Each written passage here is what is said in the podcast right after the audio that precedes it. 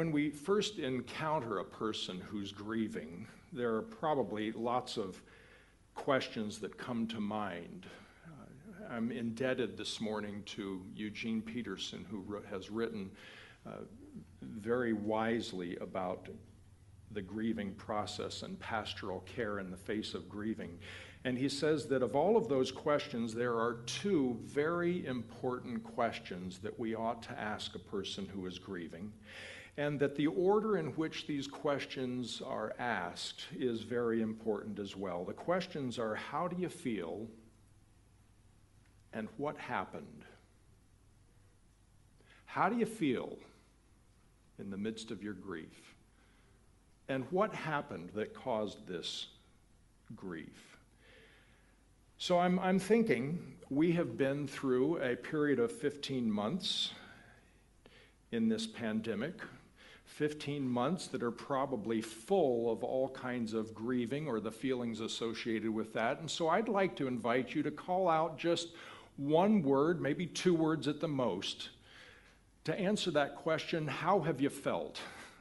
How have you felt this past year in, in the midst of this pandemic? What are a word or two that you would use to describe that feeling, that grief? Frustrated. Frustration? Lost? Overwhelmed? Confined? Worried?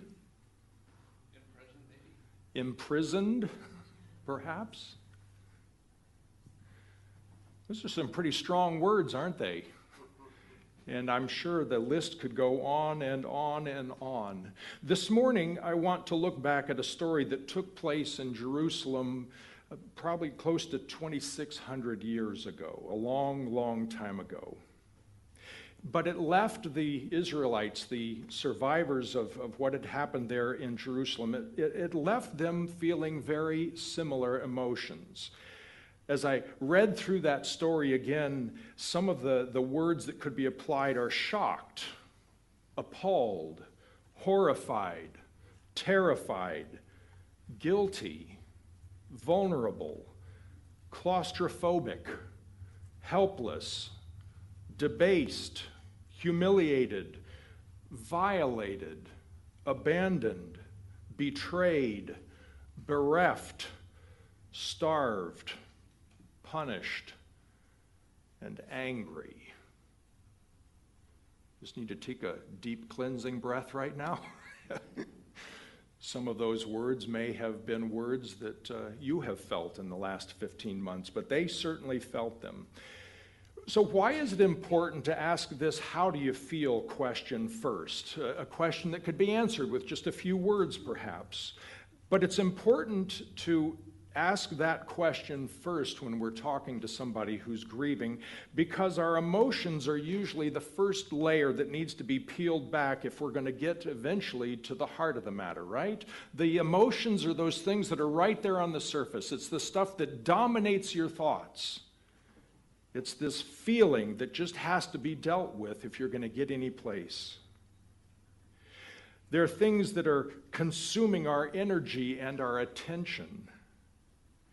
And if we're not ready to express our feelings, then we're probably not ready to help somebody else process their grief, right? Need to deal with your own junk before you deal with somebody else's stuff? Once we've asked about a person's feelings, next we turn to the details of what happened. A simple question What happened? What led to this? What brought on this horrible feeling that you have? Over the past 15 months, We've all heard what happened, haven't we? There have been people that have lost their jobs.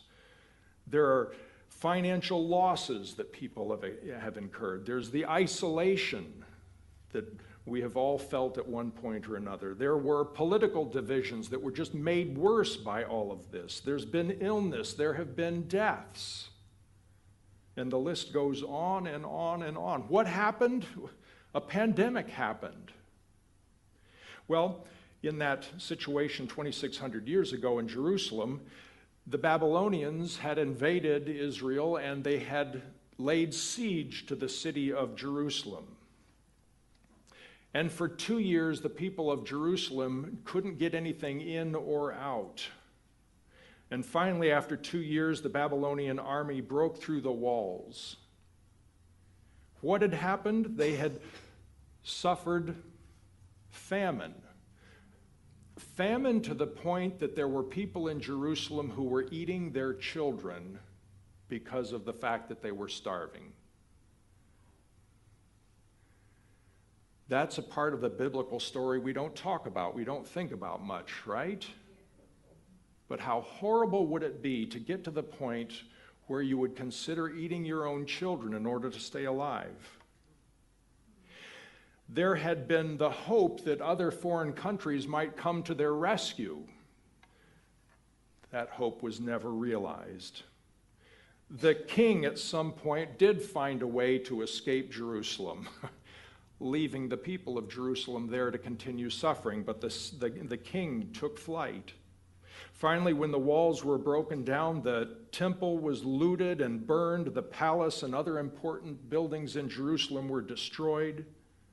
The wall around the city was demolished, no more protection from that wall. Leaders and priests and even children were slaughtered by the invading Babylonians.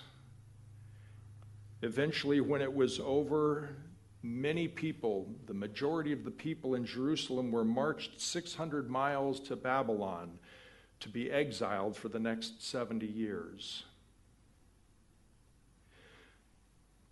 The event of the destruction of Jerusalem at the hands of the Babylonian army was a devastating enough event that 2,600 years later, Jewish people continue to commemorate this and other disasters that the Jewish people have experienced. Every year they have a day of fasting, falls in July or August. The ninth of Av is what it's called. And on that day of fasting, commemorating these disasters in their history, there is a book of the Bible which is mandatory reading. It's only five chapters long, and you can find it. It's called Lamentations, right after Jeremiah in the Old Testament, if you want to join me right there. Every year, thousands of years later, the book of Lamentations is read as part of that commemoration of that disaster. Lamentations is a funeral service for the death of the city of Jerusalem. Jeremiah, the one who wrote the book of Lamentation, is the pastoral caregiver who works with the survivors of that disaster to process their grief. So, why is this second question, what happened, so important?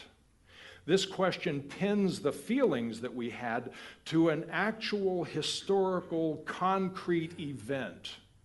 Why do we feel this way? It's because this happened, a thing that can be put on the calendar. March of 2020, when the pandemic finally hit our shores and began to affect our life. The feelings that we have can be pinned to, anchored to something that happened in history, something that actually happened in a concrete way, thus making these feelings accessible to grace. Because grace can also be anchored in history, can't it? I'm thinking about the, the disaster that was 400 and some years of slavery in Egypt something for which they grieved and continue to grieve. And while that was a, a thing that you could actually find on the calendar, so to speak, so is the Exodus, right? The feelings of being abandoned and betrayed, the feelings of being enslaved and oppressed, those were how it felt to them. But when grace came in the form of Moses in the Exodus, you can also find that on a calendar, right? God's grace met the grief. We think of the grief of Good Friday every year, the day that Jesus was crucified, an innocent man, the Son of God, crucified for all of our sin. How horrible, disastrous an event that is. You can put it on the calendar every year, it's Good Friday. But you can also put on the calendar Easter Sunday, can't you? The grief of Good Friday is anchored to the celebration of resurrection of Easter Sunday morning. So it's important for us not only to process and articulate the feelings that we're having, the feelings of grief, but also to be able to say what happened and how was that met by God's grace.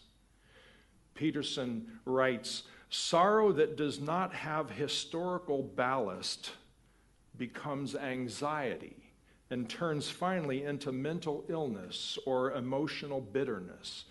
History, he says, is necessary not to explain, but to anchor sorrow.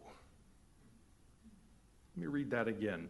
Sorrow that does not have historical ballast becomes anxiety and turns finally into mental illness or emotional bitterness. History is necessary not to explain, but to anger or to anchor sorrow. The book of Lamentations is an exercise in answering these two questions. How do we feel and what happened? Lamentations is Jeremiah's ways of Jeremiah's way of helping the survivors of Jerusalem name their grief. Lamentations is a collection of four acrostic poems. You know what an acrostic poem is, right? Four acrostic poems and a prayer that looks somewhat like an acrostic poem. So, chapters one through four are these poems. They go from A to Z, or in the Hebrew alphabet, from Aleph to Taw. Pastor Josh probably really knows how to pronounce those words. Sorry. Anyway, the Hebrew alphabet has 22 letters in it. Aleph is the first and Ta is the last. And in an acrostic poem, Jeremiah is going to use all 22 letters to express how the people feel and what happened. I was reminded as I was thinking of acrostic poems of elementary school. At Christmas time every year, one of the activities that our teacher had us do to fill time while we were, you know, thinking so much of Christmas vacation that we couldn't concentrate on math or spelling or anything else. But we would take the word Christmas and write it down uh, vertically on a piece of paper C H R I S T M A S. And then the teacher would say, We're going to make an acrostic poem. For each of these letters, you need to write a sentence or a few words about Christmas. Cookies happy, uh, red. I, I, for some reason, I don't know if I wasn't imagining enough or, or, or, didn't know Christmas well enough, but I always struggled to come up with a word or a phrase for all of those letters. It, it was really a stretching exercise in my young life to think of something to, for all of those letters. So imagine 22 letters. Turn with me to chapter 1. We'll begin looking at, uh, at what he does here. One of the most common ways of dealing with pain and grief is to make light of it. Oh, oh that's okay. It's okay. It's, it's going to be over soon. Try to get past it as soon as possible. But an acrostic poem keeps from glossing over all of the pain. It forces us to plumb the depths of the grief that we're feeling. Chapter 1 begins with the words How deserted lies the city, once so full of people. How like a widow is she, who once was great among the nations. She who was queen among the provinces has now become a slave. That's the first letter. The first word of that in Hebrew started with Aleph. Verse 2 is the second letter. Bitterly she weeps at night, tears are on her cheeks. Among all her lovers, there is no one to comfort her. All her friends have betrayed her. They have become her enemies. That stanza begins with the, the second letter, bet, in the Hebrew language. So there's 22 verses in chapter 1. Each verse is three couplets long. Each stanza begins with a successive letter of the Hebrew alphabet. And in chapter 1, this first poem, Jeremiah describes what Jerusalem's troubles look like from the outside. It's a third person account, as if he was outside of the city of Jerusalem, looking over the broken down walls, describing what the people had experienced as they were besieged for two years, and finally the walls were broken and catastrophe cut loose. It's a description of all that was felt and all that happened from an outside, onlooking kind of a position. Chapter 2 begins, let's read the first couple verses here. How the Lord has covered daughter Zion with the cloud of his anger. He has hurled down the splendor of Israel from heaven to earth. He has not remembered his footstool in the day of his anger. Therefore, or excuse me, without pity, the Lord has swallowed up all the dwellings of Jacob. In his wrath, he has torn down the strongholds of daughter Judah. He has brought her kingdom and its princes down to the ground in dishonor. There's the first two letters of the 22 letters. Again, three stanzas for each letter, for each verse, or th- uh, three couplets for each stanza or verse. Jeremiah extends the description of the feelings and what happened, though, by including divine wrath. It's not just that Jerusalem is suffering, Jerusalem is suffering because of their sin. They're experiencing the wrath of God. Makes it a little bit worse, doesn't it? This is not a, an enemy that you can easily be done with. This is someone who is everywhere at all times. Chapter 3 I am the man who has seen affliction by the rod of the Lord's wrath. He has driven me away and made me walk in darkness rather than light. Indeed, he has turned his hand against me again and again all day long. He has made my skin and my flesh grow old and has broken my bones. He has besieged me and surrounded me with bitterness and hardship. He has made me dwell in darkness like those long dead. One was, chapter one was bad. Chapter two was worse because now God is involved. Chapter three is the climax, climax of how bad it can get. It's 66 verses long, which is 22 times three. There are three verses for each letter, so each verse begins with the same letter. So it's A, A, A, B, B, B, C, C, C, all the way down through the end of the alphabet the suffering is intensified by being put into the first person. Up until now, it's the onlooker looking objectively from the outside, but now it's the sufferer himself, herself speaking. First person, inside, individual perspective, pounding verse after verse after verse. Chapter 4 how the gold has lost its luster, the fine gold become dull, the sacred gems are scattered at every street corner. How the precious children of Zion, once worth their weight in gold, are now considered as pots of clay, the work of a potter's hands. Do you notice a difference in these first two letters of the acrostic? how do they compare with chapter 1 and chapter 2? One of the differences is that there's only two couplets for each letter instead of three. And it returns to the objective third person perspective. It's no longer the, the person in chapter 3 who is experiencing these horrors himself or herself. So there's a more distant, a little bit more of a matter of fact tone to chapter 4. Jeremiah uses the images of punishment and illness, war and imprisonment, and even wild beasts to help put a name on the suffering so that it can be grasped with two hands and handed over to God. So the arc is Chapter 1, it's horrible. Chapter 2 is even worse because God is involved. Chapter 3 is as bad as it gets, just this pounding headache of suffering in the first person. It's happening to me. Chapter 4 lightens up.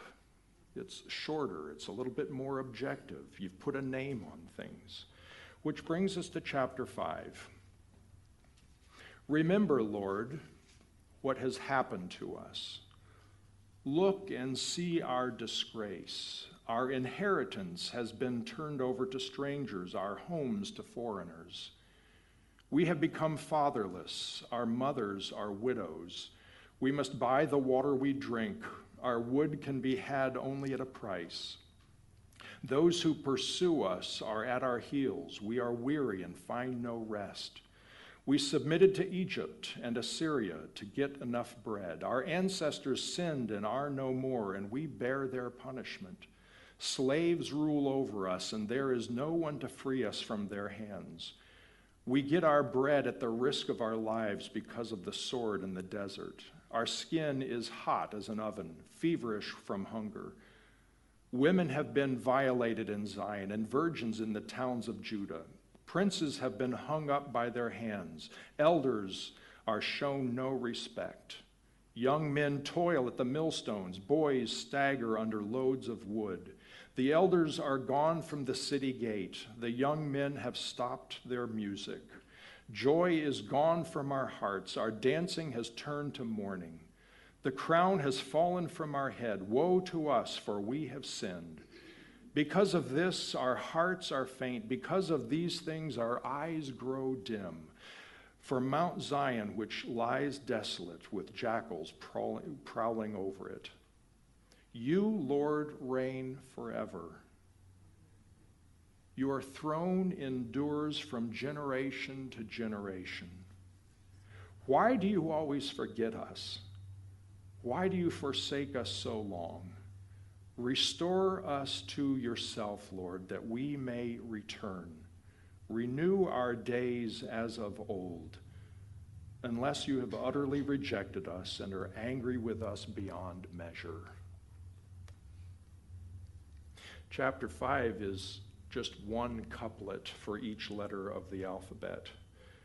And actually, it's not each letter of the alphabet. It's not an acrostic poem, but the 22 verses are reminiscent of it. It's remember chapter 1, remember chapter 2, remember chapter 3, remember chapter 4. Well, we've had the opportunity now in those four poems to be able to name our pain from A to Z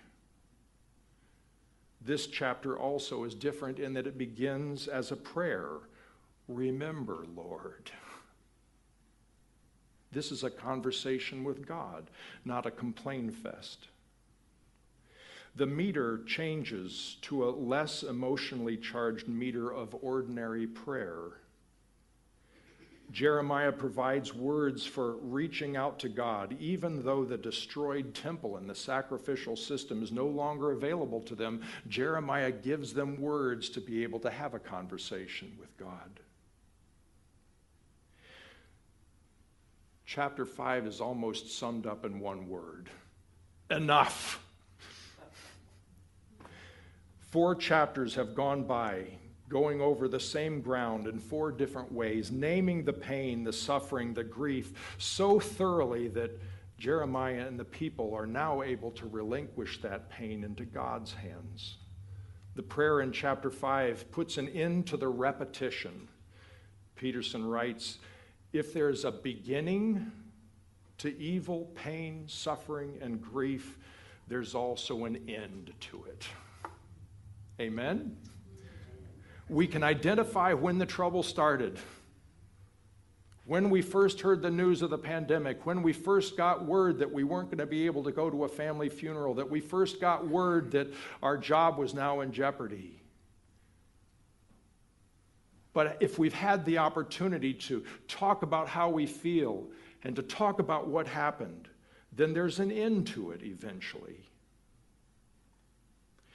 Elisabeth Kubler Ross wrote a book a while ago called On Death and Dying, in which she articulates five stages of grief denial, anger, bargaining, depression, and finally acceptance. It's almost as if, as if she was looking back to the five chapters of Lamentations and giving us another modern way of looking at Jeremiah's wonderful collection of poems. So, what are some key lessons that we can take from Lamentations? Key lessons about grief naming. First, I would suggest that it's okay to name our grief in the strongest, angriest, most emotionally charged language possible. I give you permission to yell at God. That's what Jeremiah is doing in part, isn't he? He's screaming at the top of his voice about the pain that the people of Jerusalem have experienced and the anger that they're feeling. So, how do you feel? Let me tell you how I feel. it's okay, God can take it. Secondly, make sure that we connect our feelings with the events that caused the grief. It's important to talk about our feelings, but it's especially important to say, and the reason I'm feeling this way is because of something that actually happened. I cannot tell you what a blessing it was for Tina Owens to script Andrew's memorial service. You may not be aware of that, but the, the comments that I made in a, in a, in a, a, a memorial service, the, the comments that Brian Massey, a family friend who's a psychologist, made, most of that was scripted by Tina. Tina's the kind of a person who, who needed to have something that she could, she could manage, she could, she could occupy herself with. And so, for the, the month or so after Andrew's death, she occupied herself by writing a memorial service for him in which she articulated the feelings and she talked about what had happened. And I have to admit, and maybe you were a little uncomfortable too, but it was a little bit uncomfortable having somebody hand me a script that said, I want you to talk about suicide and sin as well as mercy. How uncomfortable it was for Brian to, to be able to have to, to articulate what mental health issues Andrew was experiencing. We learned a new word, misophonia. But countless times since that memorial service, people have talked to me and said, I can't tell you how helpful it was to hear these things being talked about, to hear the words being used. Because along with the mental health, the misophonia, the depression, the poor choice of making the, that he made to end his life, there's also the mercy of God. We couldn't get to the mercy of God without Tina helping us talk about the feelings and the events and what was going on. So make sure that we connect our feelings to the events that caused the grief, to put them in words. Thirdly, is the importance of talking about it with other people. I don't know about you, but my tendency is to clam up, to go into hiding, to crawl under the sheets. Nobody's going to understand what I'm going through. Nobody knows what this feels like, so I might as well not talk about it. And that's a lie from the pit of hell. One of the most important things we need to do is to talk about it with people who will listen friends, family members, a spiritual director, counselors or therapists, a pastor, a Stephen minister. Find somebody who will listen because grieving is a communal process, not an individual process. We cannot grieve in a healthy way without including other people. That's why Jeremiah wrote Lamentations to give us a script to follow in our grieving, to do it together. Tina's writing of that memorial service certainly helped her, but it also helped all of us, didn't it? Fourthly, not only naming is important, but praying about it is important. The first four chapters of Lamentations are spent with a little bit of fist shaking and finger wagging, but chapter five is turned into a prayer. It's important for us to name the grief that we're experiencing. It's important for us to think about the things that brought it about. But it's even more important for us eventually to to have a conversation with God about it. One of the things that I like least about the book of Psalms is how much grumbling is there. my God, my God, why have you forsaken me?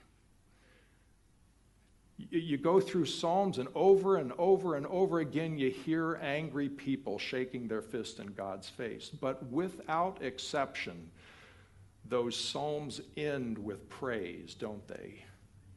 You have to get this stuff out. You have to talk about this with other people, but you also have to talk about this with God if you want to be able to get to the place where you can look back and say, there's a silver lining there. God's mercy was present, God's grace was available. The temple may have been destroyed, no more sacrifices, no more offerings, but God is still there to talk to. Lynn's training for chaplaincy included a unit of CPE, Clinical Pastoral Education. She worked at a hospital in Boston uh, visiting patients, and then once a week, I think it was, she got together with a number of other chaplains in training, and they would have a group session. One might think they'd talk about the patients and what happened there, but more often than not, it was talking about what was going on in their own hearts and minds. Uh, when you start to help somebody else, a lot of your own stuff comes to mind, doesn't it? And if you haven't processed those feelings, that grief, those problems, then you're probably not going to be able to hear what that other person is saying very clearly, are you? Because what they're saying might be something that happened to you. There are people in our congregation, women who have been raped, and if you haven't processed that, then you're going to have a really hard time helping another woman who's been raped, right? Because your own feelings will cloud your judgment. Your own feelings will keep you from hearing what's going on in a unique story. So, CPE is in large part an opportunity for, for people, caregivers, to process their, their grieving, process their life so that they'll be more healthy, more helpful in helping another person process their grief. In a sense, that's what we all need to do. We need to work through our own grief. We need to eventually put the pain and grieving behind us, but not until we have adequately plumbed the depths of our own misery within the loving embrace of our Heavenly Father. Thank you, Jeremiah for a funeral service for the city of Jerusalem that also helps us to process our own grief. Would you bow your heads with me? And I want to give you an opportunity this morning to briefly process some of the grief that you've been feeling for the last year, year and three months. The first question is How are you feeling?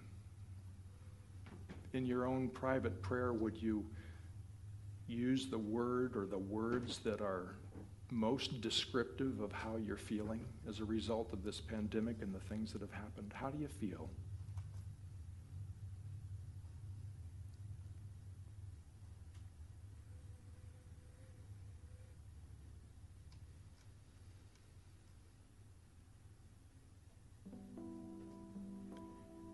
Then the question what happened?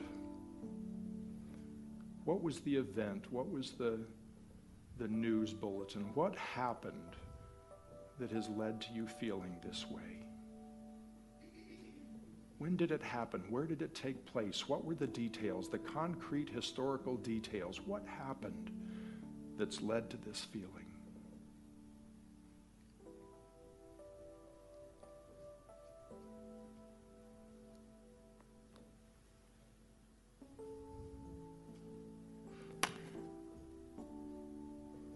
Just have a brief conversation, a prayer with God, where you talk about that feeling, you talk about those events.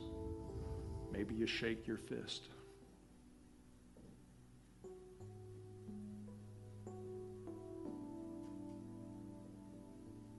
Lord, we thank you that in the midst of our grieving, in the midst of our pain, in the midst of our sin, in the midst of our regret, we have Jesus. You, Lord, reign forever. Your throne endures from generation to generation. Restore us to yourself, Lord, that we may return, renew our days as of old.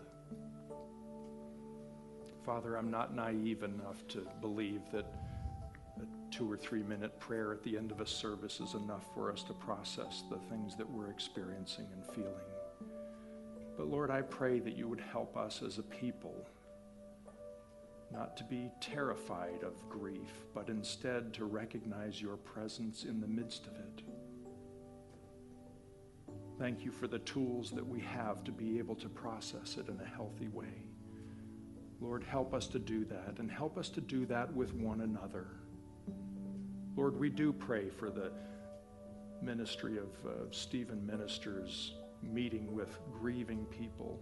Lord, we pray that you would call people to be Stephen ministers. We pray, Father, that you would help us as we put this program in place, that we would be able to help one another in a much more healthy way, process life, do life together. Thank you for these tools. Thank you for these lessons. Thank you for your presence, most of all, your Holy Spirit in us, guiding us as we live life. In Christ's name we pray, and all of God's children say,